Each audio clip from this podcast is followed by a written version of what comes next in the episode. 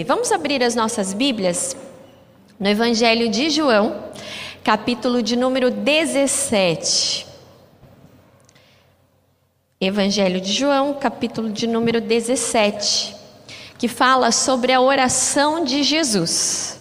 O dia que Jesus orou por nós. E está relatado na palavra do Senhor, com alguns ensinos, direções do próprio Mestre para os seus discípulos e para nós hoje.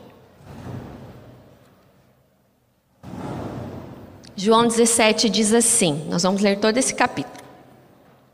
Depois de dizer isso, Jesus olhou para o céu e orou: Pai, chegou a hora, glorifica o teu filho, para que o teu filho te glorifique. Pois lhe deste autoridade sobre toda a humanidade para que conceda a vida eterna a todos que lhe deste.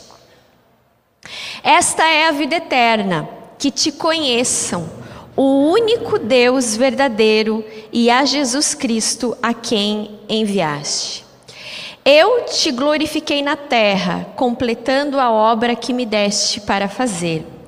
E agora, Pai, glorifica-me junto a ti com a glória que eu tinha contigo antes que o mundo existisse.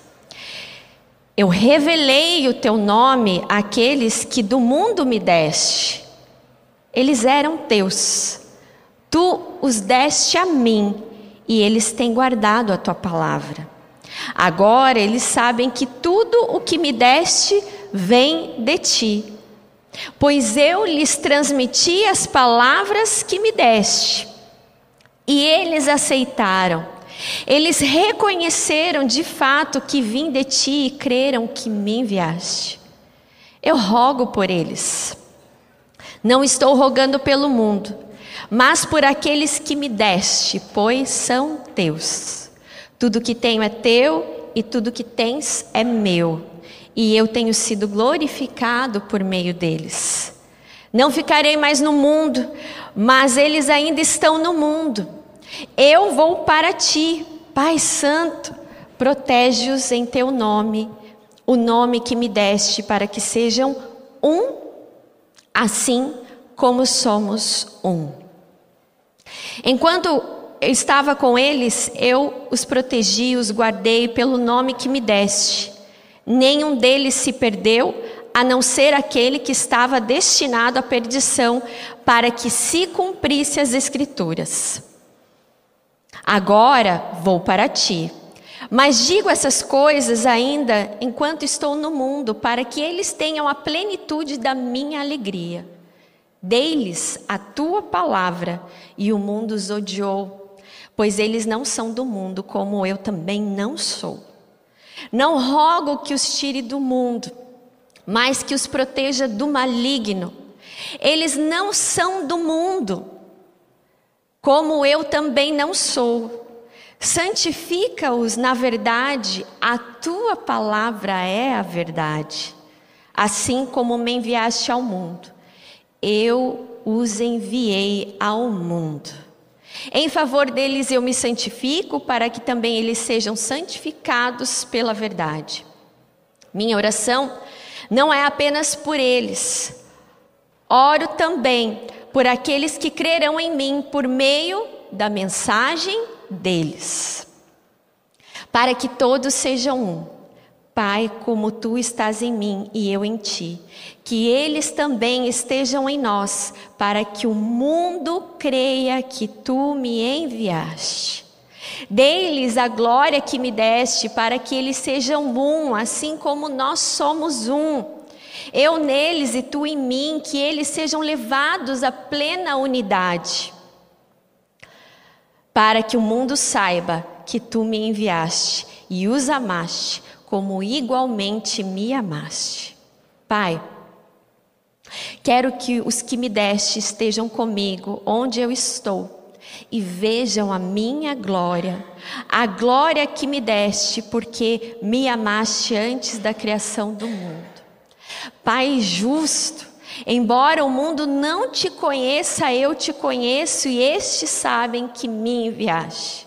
eu os fiz conhecer o teu nome e continuarei a fazê-lo, a fim de que o amor que tens por mim esteja neles e eu neles esteja. Palavras de Jesus. Amém. A nossa meditação vai se basear principalmente nesses dois versículos, verso 20 e verso 21. Minha oração não é apenas por aqueles, oro também por aqueles que crerão em mim por meio da mensagem deles. Guarde bem isso. Para que todos sejam um. Pai, como tu estás em mim e eu em ti, que eles também estejam em nós, para que o mundo creia que tu me enviaste. Amém? Vamos orar mais uma vez? Alimentado, Senhor, pelo banquete que o Senhor nos deu, agora também, ó Deus, diante da tua palavra, vamos alimentar a nossa mente, o nosso coração, a nossa alma. Senhor, que as palavras que estão escritas no livro, ó Deus, na Bíblia, nas Escrituras Sagradas, tenham o poder, ó Deus, nessa manhã, pelo Teu Espírito Santo, de nos transformar, de mudar a nossa mentalidade, de mudar as nossas atitudes. Ah, Senhor, a tua palavra é maravilhosa. As tuas palavras são doces como mel.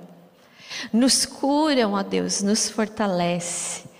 Senhor, nessa manhã, pedimos, clamamos, o manifestar do Espírito Santo do Senhor nos nossos corações e no nosso entendimento. Em nome de Jesus. Amém.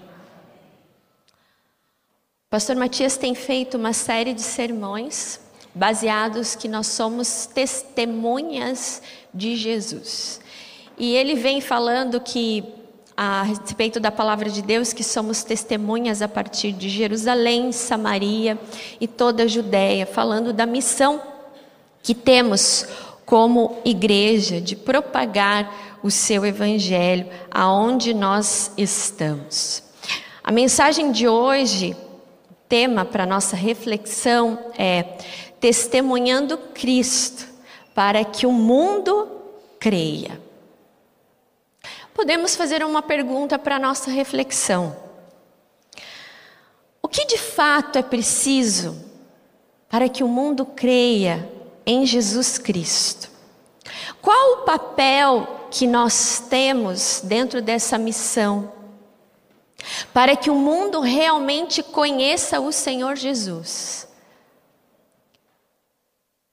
Dizem que para todo conceito que nós queremos assimilar, nós precisamos desconstruir conceitos, preconceitos que não, é, que não nos edificam e que não glorificam a Deus.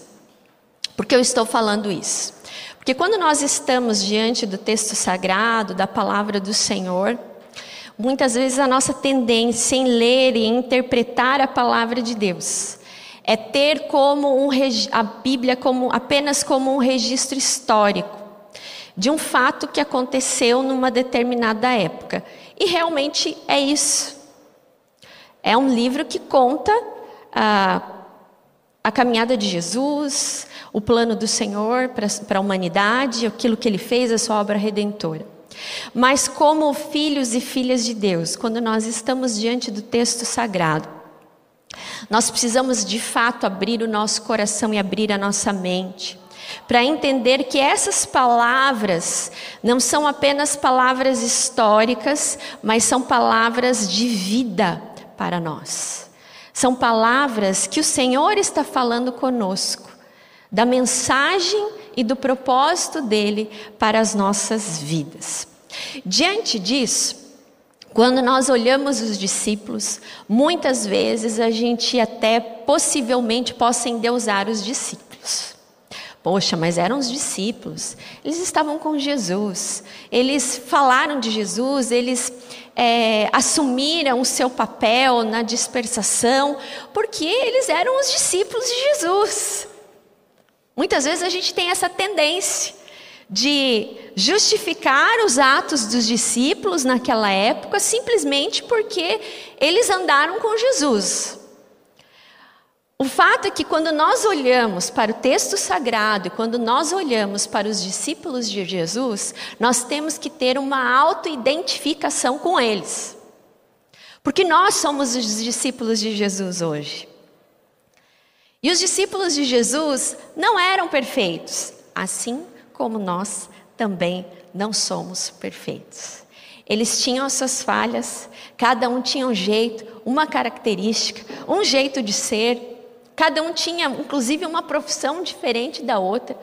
Mas Jesus caminhou com eles. Jesus literalmente pagou o preço de colocar na cabeça dos discípulos e colocar principalmente no coração deles qual era a sua missão e que a missão deles também era dos seus discípulos.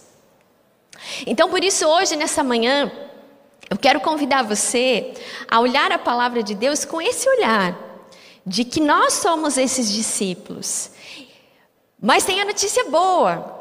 Assim como os discípulos, apesar das suas falhas, da, da, da sua humanidade, e claro, viveram com Jesus, viram coisas maravilhosas, eles assumiram o seu papel, porque eles entenderam que o Evangelho, ele é simples, e é pelo poder do Espírito Santo que nós proclamamos as palavras de Jesus. E quando eles entenderam assim, então a missão deles foi revitalizada. Lembra que na Páscoa, no primeiro domingo da Páscoa, eu falei sobre isso, sobre a ressurreição, que eles estavam vivendo no modo automático quando Jesus morreu, ressuscitou eles ainda levaram um tempinho para entender de fato o que, que aquilo significava. Então, a, a ressurreição foi a revitalização da missão do povo de Deus e dos seus discípulos. Bom, o que, que isso tem a ver com testemunhando Cristo para que o mundo creia? A gente precisa entender que o poder do Espírito Santo, que estava sobre os discípulos, é o mesmo Espírito que está sobre nós. Amém? O poder do Espírito Santo que desceu sobre os discípulos, para que eles proclamassem o Evangelho, para que eles cumprissem a missão, é o mesmo Espírito que está sobre nós. E Jesus ainda falou: olha, obras ainda maiores vocês farão. E de fato, quando a gente lê a palavra de Deus, a gente vê que os discípulos fizeram coisas maravilhosas e extraordinárias, porque eles entenderam que o poder do Espírito Santo estava sobre eles. Bom, mas vamos voltar à pergunta. O que de fato é necessário hoje, nos dias de hoje, para que o mundo creia em Jesus, tomando por base que a nossa sociedade é uma sociedade que ainda ela não crê, nós temos muitas pessoas que não creem em Jesus, que não creem em Deus, que acham que ir à igreja, que a palavra de Deus, tudo isso é, é relativo e não há essa necessidade. O que de fato é necessário para que o mundo creia. O texto bíblico aqui, na oração de Jesus, Jesus nos aponta muitas coisas. Se você perceber e ler com calma, Jesus fala para que muitas vezes. Para que sejam unidos. Para que a mensagem dele seja proclamada. Para que o mundo creia. E essa palavra, para que o mundo creia, essa expressão ou essa frase aparece duas vezes nesse texto, ou seja, propósito. Para que o mundo creia, nós precisamos testemunhar com a nossa vida, seja em palavras, em ações, é com o Espírito Santo de Deus. Há uma pesquisa muito séria que aponta que apenas 5% dos cristãos já levaram uma pessoa a Cristo. Eu vou repetir para que isso cause uma reflexão genuína, transparente e sincera diante do Senhor, não como peso. Nós já confessamos os pecados. Mas diante do Senhor, do seu coração, a pesquisa aponta que 5% dos cristãos já levaram uma pessoa a Jesus Cristo. Nós precisamos olhar para Atos 1:8 e ser revestidos de fato de poder que o Espírito Santo de Deus está sobre nós. Nós somos discípulos e aonde nós estamos, o poder do Espírito Santo irá nos usar. Então, para que o mundo creia, nós precisamos, em primeiro lugar, analisando a oração de Jesus contida e descrita e narrada em João capítulo 17. A igreja de Jesus precisa viver em uma comunhão genuína com Deus. Não uma comunhão domingueira, não uma comunhão de um consumismo religioso que hoje está instaurado no cristianismo, de troca de bênçãos de buscar a Deus como um extintor de incêndio. Comunhão genuína no templo, nas casas, como os discípulos entenderam após a ressurreição de Cristo que era para ser. Eles estavam unânimes no templo e nas casas, e eles se reuniam e eles tinham o crescimento com o Senhor. Eles entenderam que o crescimento é, em Cristo não foi só o que eles vivenciaram com Jesus, enquanto Jesus estava humanamente presente na vida deles, mas a fé deles precisou fazer sentido depois que Jesus foi aos céus. De ter experiências diárias comunitárias na pregação, na evangelização, não como um fardo, mas como bênção do Senhor. Veja que Jesus, nos quatro primeiros versículos, Jesus fala que estava cumprindo a missão dele. Olha, eu fiz o que o Senhor Deus Pai me designou para fazer. Eu estive com eles, eu preguei, eles entenderam. Então, nos quatro primeiros versículos desse capítulo de número de capítulo 17, então Jesus fala: "Olha, eu cumpri a minha missão. E a missão foi bem sucedida, porque eu falei, eles entenderam, eles creram. Veja lá que ele fala: Olha, revelei teu nome e eles têm guardado as minhas palavras. Agora eles sabem que tudo vem de ti, porque eu lhes transmiti as palavras que me deste. E eles as aceitaram e creram que me enviaste. Quando nós lemos a história, a narrativa do livro do Atos dos Apóstolos, eu fico imaginando a vida gloriosa, poderosa, que eles viveram naqueles dias. E eles não tinham todos os recursos que nós temos hoje. Eles não tinham um templo assim. Deve ser bonito, mas não tão bonito quanto o nosso. Né? Eu, eu, sempre falo: olha, a minha igreja é muito bonita. O pessoal fala, mas a minha também. fala, não, a minha é mais. a gente tem toda uma estrutura a gente tem músicos bons, a gente tem um, um som bom, a gente tem condições de estar transmitindo uh, online.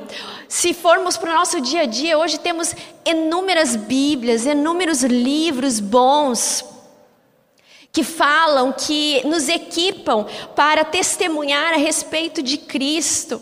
Naquela época eles não tinham nada disso, mas eles tinham um recurso muito maior e que eles entenderam de fato, e é esse recurso que nós precisamos entender, porque nós podemos ter muitas Bíblias, Bíblias de grego, Bíblia no hebraico, Bíblia comentada, enfim, tantas opções que existem por aí. Mas se nós não colocarmos a nossa fé em prática, não vai adiantar nada. Não vai adiantar nada. É no poder do Espírito Santo, e é isso que eu falo que eles tinham algo muito maior quando eles entenderam. Eles começaram a sair e a falar e não se envergonhar, se encheram de coragem, de ousadia para viver experiências novas. Eles tinham experiências com Jesus, os milagres que eles viram, testemunharam do poder do Cristo ressurreto, mas agora eles entenderam que o Espírito Santo de Deus, que dá poder, que dá autoridade, isso fez com que eles fossem impulsionados para alcançar outros para continuar a missão que Deus havia designado e que Deus também é, está nos chamando para testemunhar com todo o poder. Nós precisamos ser revitalizados nisso, irmãos. Testemunho de Cristo não é só teórico. O testemunho de Cristo, ele é prática. Ele é vida na vida. Ele é no poder do Espírito Santo do Senhor. Eu sei que tem muita gente que muitas vezes fala, puxa, mas eu não tenho dom como você tem de falar. Há muito tempo atrás eu também achava que eu não tinha dom. Antes de eu fazer seminário, eu também achava que eu não tinha dom. Até o momento que eu entendi, existe alguma coisa que Deus não pode fazer através da minha vida? Então, a partir do momento que a gente entende que o Espírito Santo de Deus é vivo, é poderoso, nós só precisamos deixar ser usados. E de fato vivermos essa comunhão genuína, porque quando nós temos uma comunhão genuína, viva e verdadeira com Cristo, nós nos deixamos ser usados por Ele aonde quer que Deus tem nos levado. Eu gosto muito da passagem de Pedro e João na porta do Templo Formosa. Diz a palavra do Senhor em Atos capítulo 3, 1, 8. Se você quiser abrir, para que a gente possa também ter isso como exemplo para a nossa vida. Diz assim: que Pedro e João subiam juntos ao templo hora, na hora da oração, a nona. E era trazido um varão que desde o ventre da sua mãe era coxo, o qual todos os dias punham a porta do templo chamada Formosa, para pedir esmolas aos que entravam. Pensa no nosso templo. Pensa nas pessoas que muitas vezes estão aqui ao redor. Era mais ou menos isso. Ele vendo a Pedro e João que iam entrando no templo, pediu que ele desse uma esmola. E Pedro e João, olhando para ele, disse: Olha para nós. E olhou para eles, esperando receber alguma coisa. E disse Pedro: Olha, eu não tenho prata nem ouro, mas o que eu tenho, isso te dou. Em nome de Jesus Cristo, Nazareno, levanta-te e anda. E tomando pela mão direita, levantou, e logo seus pés e tornozelos se firmaram. E saltando ele, se pôs em pé e andou, e entrou com eles no templo, andando e saltando e louvando a Deus. Eu acho isso maravilhoso, porque justamente quando eu leio, eu penso muito aqui no nosso tempo. Pedro e João estavam lá, Vamos lá, vamos orar lá no templo e de repente alguém pede uma esmola para eles. Eles falam assim: olha, Pedro fala: o que eu tenho, eu não tenho prata, eu não tenho ouro, eu não tenho nada para te dar, mas eu, o que eu tenho, eu te dou, em nome de Jesus. Levanta e anda. É esse testemunho, é essa vida, é essa comunhão plena com o Senhor que nós precisamos viver. Talvez esse texto bíblico, um sermão muito adequado, seria o dia que aconteceu um milagre fora do templo. E acontece muitos milagres fora do templo, quando nós entendemos que a nossa missão, ela está, ela transcende as portas da igreja.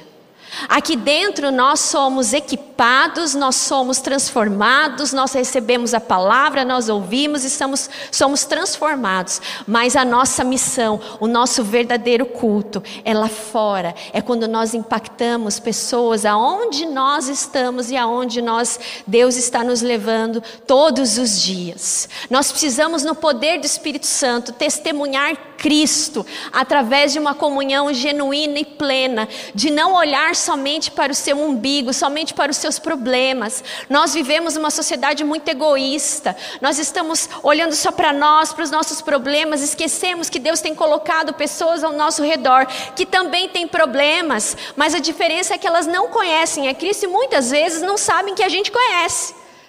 Porque a gente não fala, porque a gente está tão concentrado em nós que nosso olhar está somente para nós e não para os outros. O olhar de Pedro e João se concentrou no olhar daquele coxo que precisava, não de prata e de ouro, mas de um milagre na sua vida. O mundo está cansado de teoria.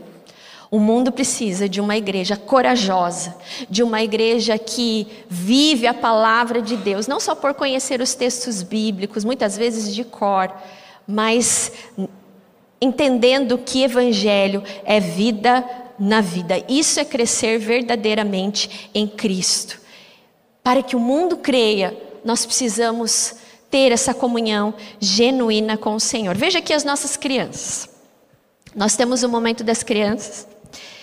E é um momento maravilhoso. Não que a gente acha bonitinho, a gente não só acha bonitinho, a gente louva com eles, a gente ensina eles a ser igreja, eles aprendem, aprendem, por exemplo, mas nós também somos ensinados. Teve uns domingos atrás que o Guilherme e o Guto estavam aqui e o, o, o, o Gui orou e o Guto ia orar. E o irmão estava ajudando ele. Né? E ficava... Sabe o que, que o Guilherme estava fazendo com o seu irmão? Discipulando ele na oração.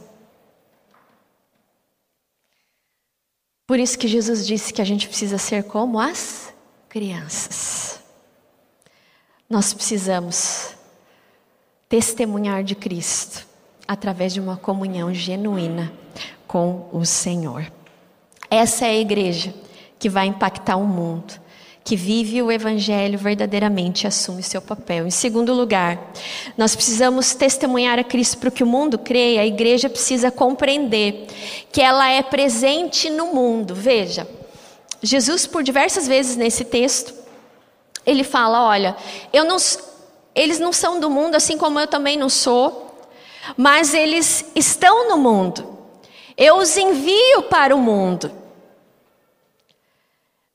Nós não somos uma família de Cristo para viver numa bolha, que muitas vezes nós vivemos numa bolha.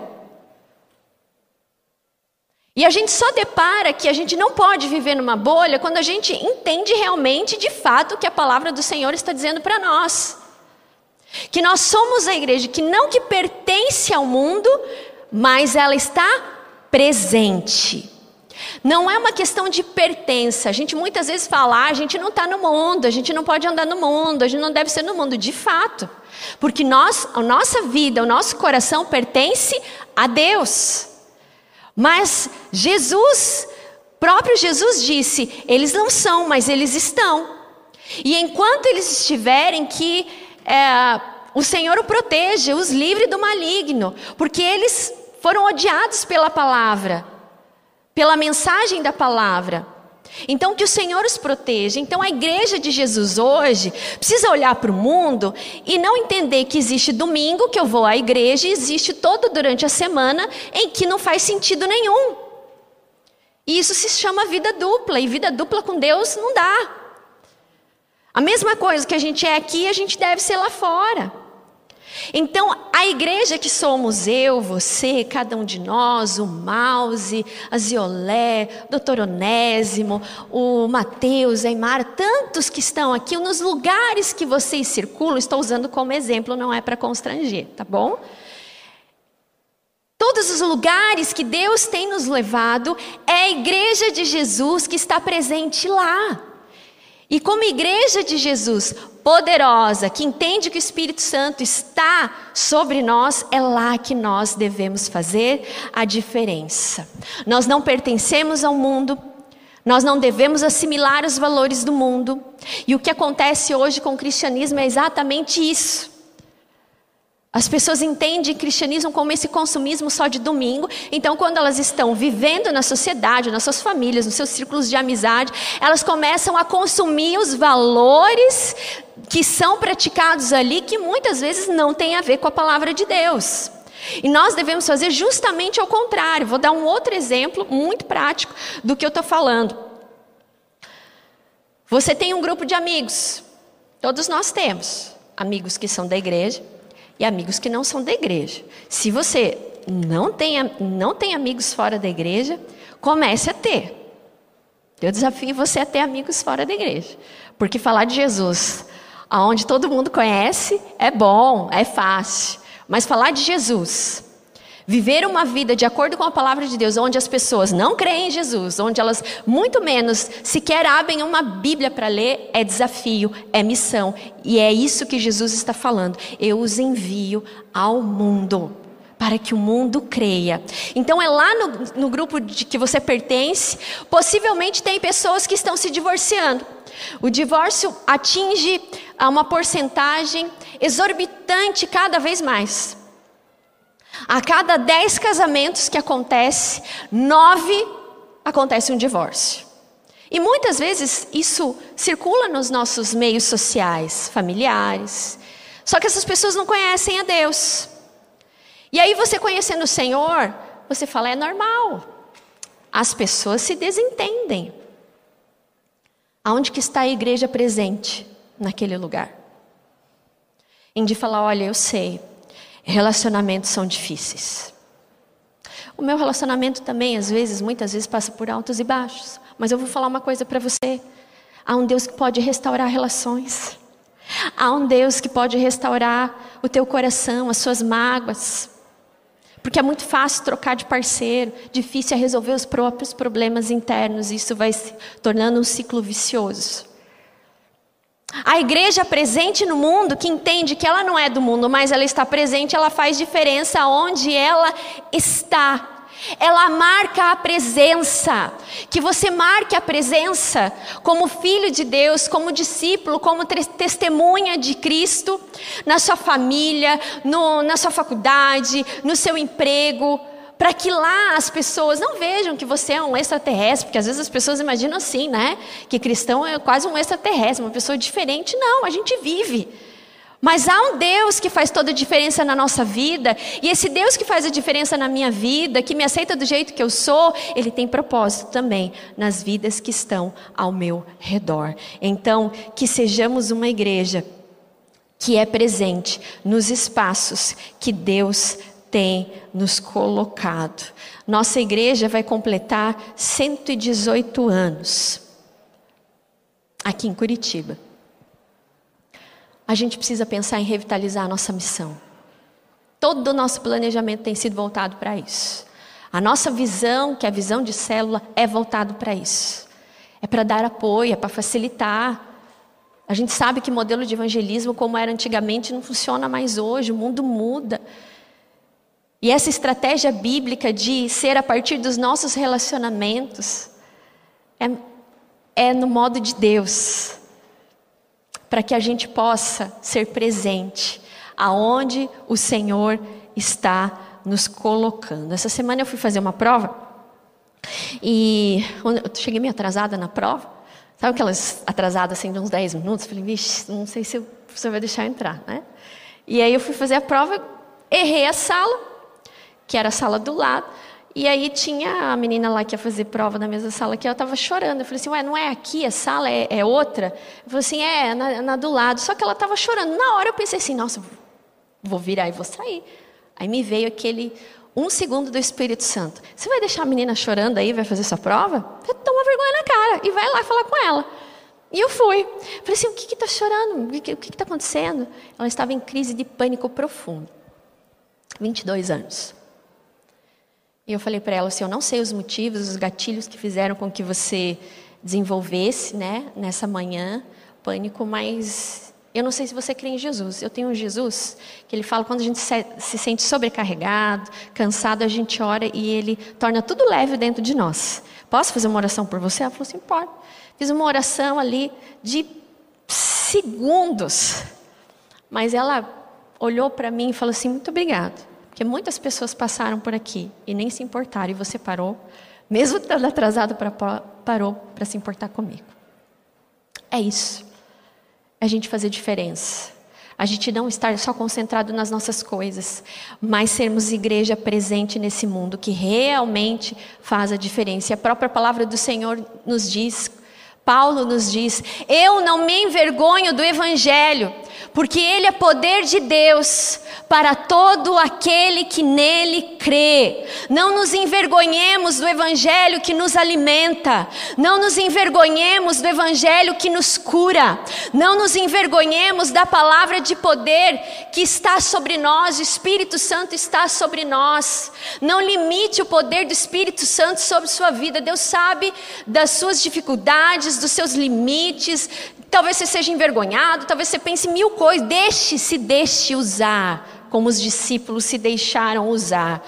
Nós temos visto coisas nesses dias, como aconteceu dessa questão do carnaval. Eu, nem, eu não vejo quase TV, irmãos, não vejo. Lá em casa, lá a TV funciona em outro canal, que é o canal infantil, né? Então, quando eu preciso saber de notícias, eu vou diretamente nos, no, na internet, né? E quando me falaram, eu falei assim, puxa, eu não estou sabendo. Falei assim: nossa, eu estou vivendo numa bolha, eu preciso me inteirar da, das notícias. Eu fiquei extremamente entristecida, doída, onde a cultura desse mundo tem imperado. A Bíblia é clara que o, o mundo jaz no maligno. Mas nós somos a igreja poderosa de Jesus. Nós temos uma mensagem a anunciar. Aquilo que o Senhor Jesus tem feito em nós, essa igreja precisa se despertar. Essa igreja precisa se levantar. Ou nós vamos dar um passo para trás e achar tudo bonito, folclórico. É espiritual. Isso entra na vida dos nossos filhos. Isso entra na família que a gente vive. A igreja de Jesus precisa marcar presença, porque nós não pertencemos a esse mundo. Mas há filhos do Senhor que estão espalhados nos meios sociais que nós estamos vivendo. E a igreja tem se calado, a igreja não tem se importado. É hora de chorar, se arrepender, mas também de se levantar no poder do Espírito Santo do Senhor, assim como os discípulos fizeram. Foi no poder do Espírito Santo que eles pregaram. E a igreja crescia pela simpatia que havia neles e pela comunhão genuína que eles viviam. Em terceiro e último lugar, e quero dizer isso para te estimular a fazer diferença onde você está, porque a palavra do Senhor, ela é a verdade ela se cumpre quando ela diz que as portas do inferno jamais se prevalecerão contra a igreja do Senhor. Amém? Por isso que em terceiro lugar, uma outra característica aqui que nós encontramos na oração de Jesus, na oração que ele fez pela sua igreja, pelos seus discípulos, por nós. A igreja de Jesus precisa testemunhar de Cristo para que o mundo creia, ela precisa ser exemplo na unidade. Isso é muito sério. Veja que os textos, os versículos se baseiam em torno disso. Eu e o Pai somos um. Que eles sejam um. Que eles estejam em nós. Que eles permaneçam. Que eles cheguem à plenitude de unidade. Porque se eles viverem unidade, o mundo vai crer que tu me enviaste. A palavra unidade por si só, ela é autoexplicativa. Une. É união. Não é só ajuntamento. É unidade de pensamento. É corpo.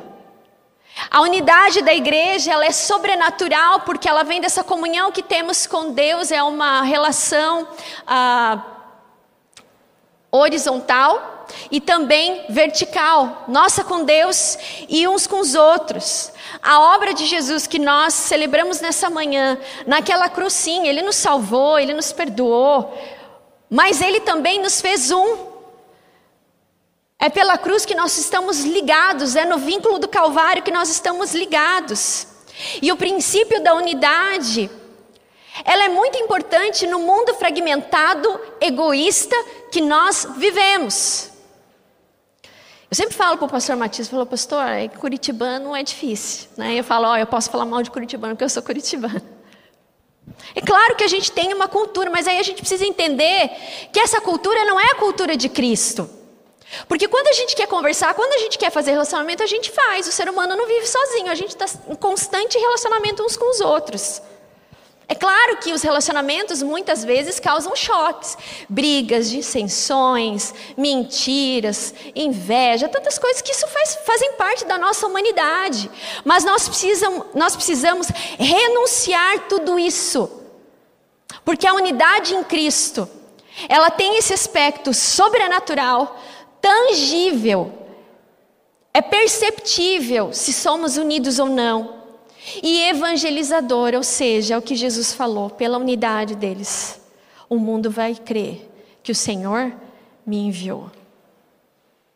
Porque se o mundo olhar e ver uma igreja fragmentada, que dentro dela há discórdia, que dentro dela há brigas, que dentro dela há guerras, há busca por poderes, as pessoas vão crer, elas vão falar assim: não, tá igual lá no meu trabalho.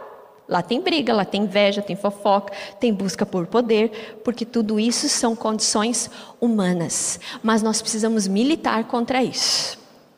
Nós precisamos limitar e nos levantar e verdadeiramente nos unirmos em Jesus. E para isso nós precisamos ter um coração quebrantado, humilde diante do Senhor.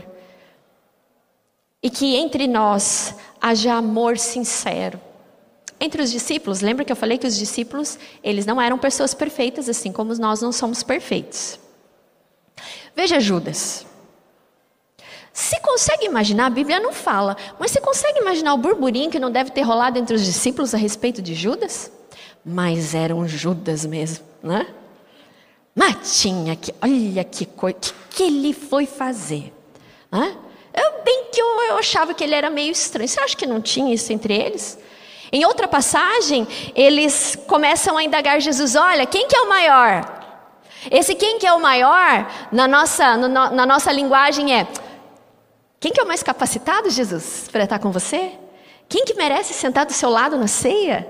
Quem, Jesus, o Senhor gosta mais? Que a gente tem dessas coisas, né?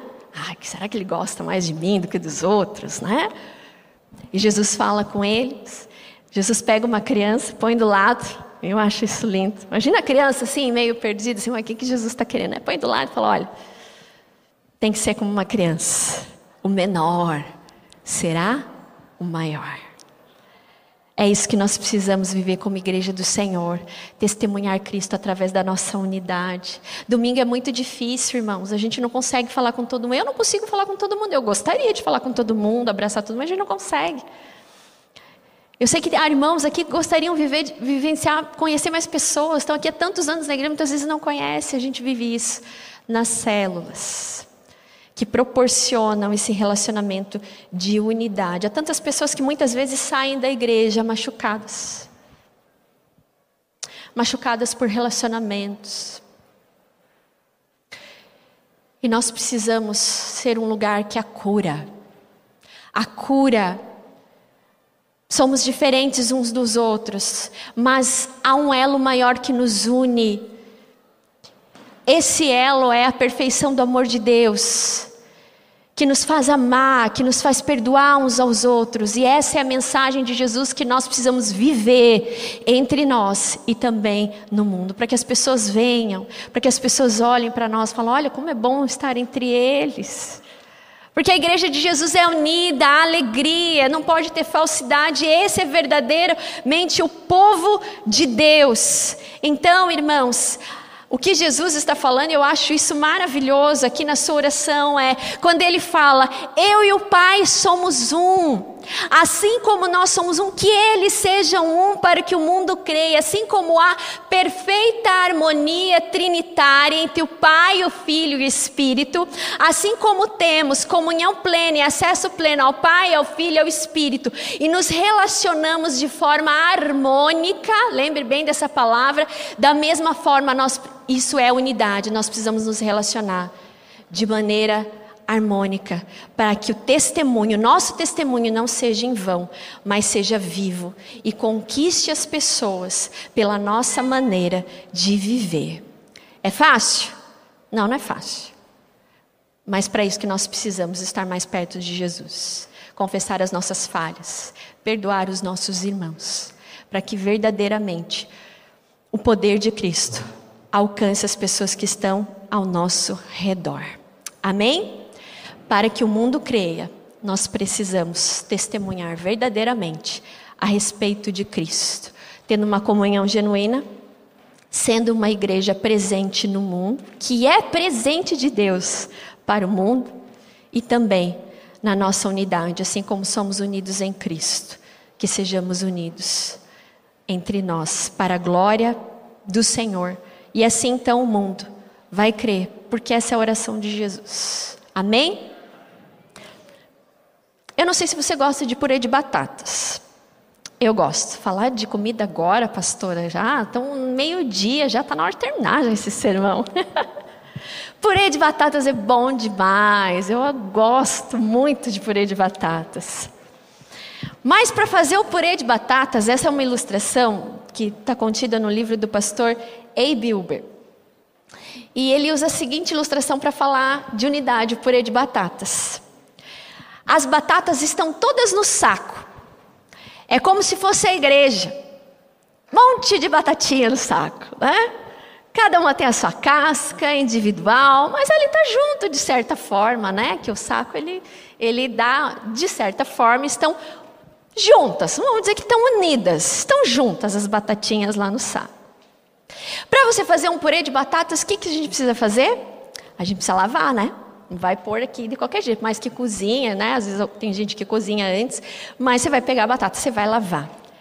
Cada batatinha dessa somos nós. Nós fomos lavados pelo Espírito Santo de Deus, que é a água que nos traz vida, batizados pelo Senhor. E aí, pela água do Senhor, essas batatinhas são descascadas. O Senhor descasca a gente, né? Que a gente tem umas cascas grossas, algumas tem, um, uns furinhos assim, né? Tem umas depressões, né, na batata, e cada um são os nossos defeitos. Mas aí o Senhor vem com o trabalhar dele na nossa vida, ele vai descascar a batata, ele está descascando as batatas que somos nós. Só que para fazer o purê, o que, que precisa? Cortar as batatas e amassá-las, né? E aí, depois de amassadas, o que é esse amassar? É vida na vida, que desfez a batata. Ela não é mais sozinha, agora ela está junto com outras batatas que foram lavadas, descascadas, e então o Senhor vai nos amassando. Isso se chama comunhão, relacionamento. Porque os relacionamentos que Deus coloca na nossa vida são relacionamentos para nos moldar. A qualidade do outro vai resvalar em mim, porque eu não tenho aquela qualidade. Pode ser que eu não goste, mas ela, Jesus está lá. Deus está lá trabalhando em nós, então ele vai amassar as batatas. Depois de amassadinhas, tem como tirar e falar assim, não, essa é aquela batata lá que estava mais machucada. Essa batata ela é aquela maior. Tem como? Não tem, porque elas estão unidas. Para ficar quentinha, precisa ir no forno. O forno é o fogo do Espírito Santo em nós, esquentando, fazendo aquilo que precisa fazer, cozinhando literalmente, nos preparando. Depois que cozinha, então tem também o momento de tirar, ela vai se tornando homogênea, aquela massa, vai se tornando uma massa. Aí põe o sal. Tem gente que põe sal, tem gente que não põe.